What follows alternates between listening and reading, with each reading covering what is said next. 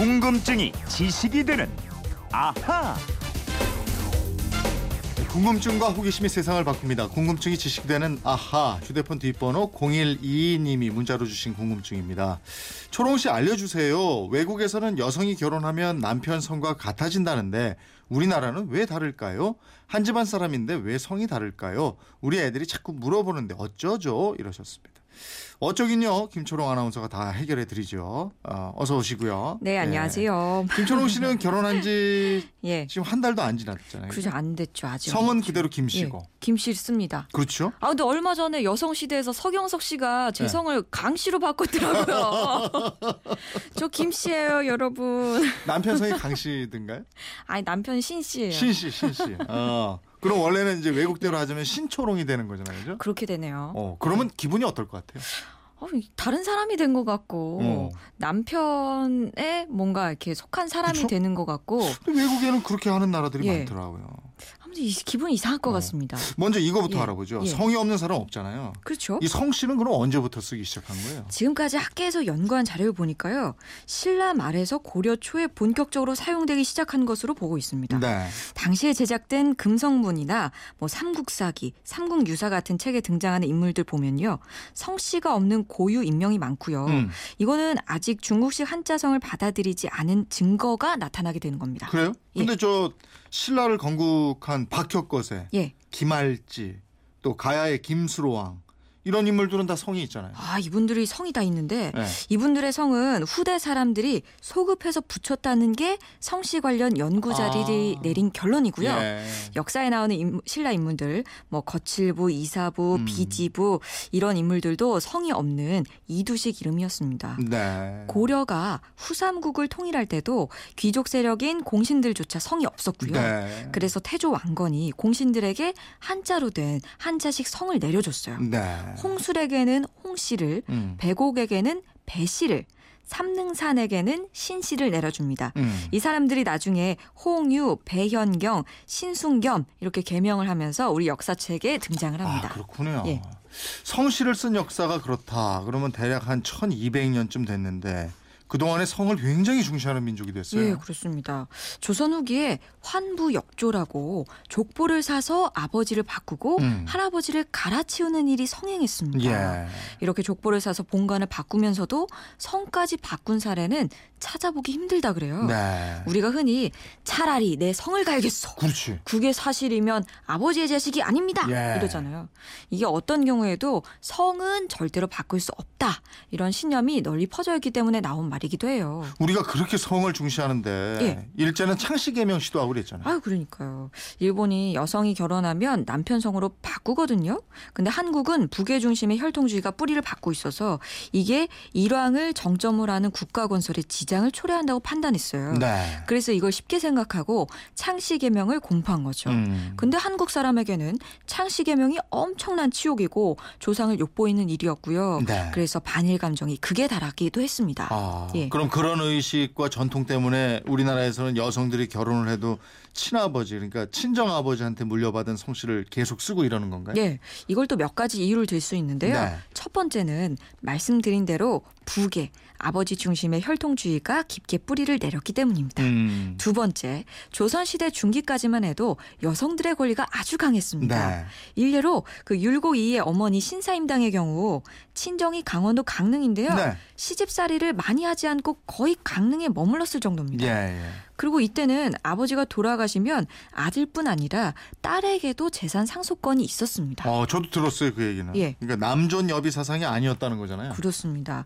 왜 분재기라고 토지나 가옥, 노비 등의 재산을 자손에게 상속한 문서가 있는데요. 음. 이걸 보면 남매들이 모여서 공평하게 나눈 것으로 나타나고요. 네. 조선시대 헌법격인 경국대전에도 재산 상속과 관련한 규정이 있는데 예. 이 핵심은 성별 구분 없이 고르게 나누는 것이었고요. 어. 다만 제사를 지내는 자식이 안에서 상속분의 오분의 일을 더 준다고 돼 있습니다. 오, 이런 거 보면 조선시대 초중기까지는 굉장히 좀 민주적이었네. 어떤 예. 저 성 구분에 있어서만큼은. 예, 그렇게 볼 수 있을 것 네. 같아요. 또 세 번째 이유, 우리나라는 조계혼을 철저하게 지켰기 때문에 네. 여성이 어떤 성씨를 가진 집에서 시집 왔는지도 중요하게 봤다는 겁니다. 네. 또 네 번째, 정반대의 해석이 있는데요. 음. 여성이 처녀적의 그 성을 유지했던 거는 네. 시댁에서 며느리를 가족의 일원으로 안 받고 음. 언제든 어허. 내쫓을 수 있는 대상으로 봤기 때문입니다. 오. 며느리는 남편 집안에 피가 안 섞인 사람이다. 이런 해석인 거죠. 야, 이거는 뭐 여성의 권리가 강했다 이거하고는 정반대 해석이네요. 이거는 이 시집간 며느리 서른 바뀌네요.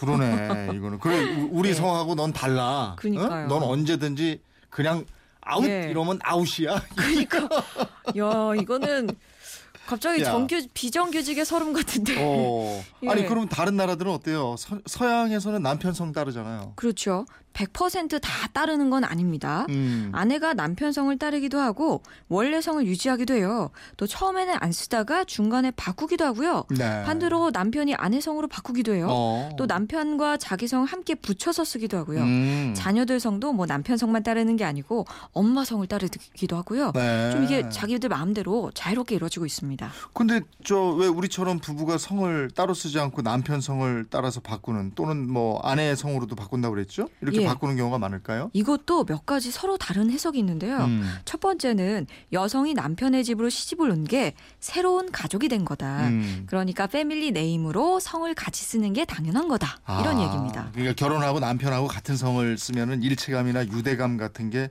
훨씬 강해질 수 있다. 그렇죠. 예. 그리고 서양에서 성을 쓰기 시작한 것도 얼마 안 됐거든요. 음. 영국의 경우는 십삼 세기에서 십사 세기경이었고요. 십칠 세기까지도 성 없이 이름만 부르는 사람들이 있었는데요. 이렇게 되니까 국가에서 행정상의 이유로 부부가 되면 같은 성을 쓰게 해서 자기 국민이 얼마나 되는지 쉽게 파악했다는 겁니다. 아. 또 하나는 여성을 재산으로 봤기 때문에 결혼하면 남자 집안의 성으로 바꾸게 했다. 이런 해석도 있어요. 어. 지금이야 안 그렇지만 서양에서도 여성 권리가 높아진 지가 얼마 안 됐습니다. 하긴 그렇죠. 투표권도 예. 여성한테는 한참 있다 주어졌고. 예. 아무튼 성씨 하나에 담긴 의미가 참 여러 가지인데 그러면 우리나라처럼 여성이 성을 그 결혼해도 유지하는 나라. 예. 또 있을 거 아니에요? 어, 유대인들이 우리랑 비슷한데요. 네. 유대인들은 배우자 가운데 한 명이 유대인 혈통일 경우에 부부가 각자 성을 그대로 유지하는 경향이 있습니다. 음. 이걸 보고 우리나라와 유대인 여성의 권리가 높았다고 해석하기도 하는데요. 근데 이건 이 차 대전 때 유대인 학살과 관련이 있습니다. 어. 나치가 유대인을 대거 학살할 때 가족 전부가 몰살을 당하는 것을 피하기 위해서 네. 부부 중에 한 명은 유대인 성을 쓰지 않은 거예요. 네. 이 전통이 이어지면서 요즘 도 유명한 유대인 부부들은 원래 성을 유지하고 있습니다. 참 슬픈 사연이네요. 그렇죠. 네. 일본은 어때요? 우리하고 가까운 나라. 어, 일본은 결혼함의 구십육 퍼센트가 남성의 성은 남편의 성을 따릅니다. 네. 이 민법에도 결혼을 하면 남편이나 여성의 성 중에 하나를 골라서 같은 성을 쓰도록 돼 있습니다. 음. 그런데 최근 일본에서는 한국 여성처럼 결혼을 해도 서로 다른 성을 쓸 수 있도록 해야 한다. 이런 주장이 확산되고 있고요. 네. 헌법 소원도 제기된 상태입니다. 음. 헌법이 정하는 양성평등에 위반한다는 주장에서입니다. 그럼 중국은 어때요?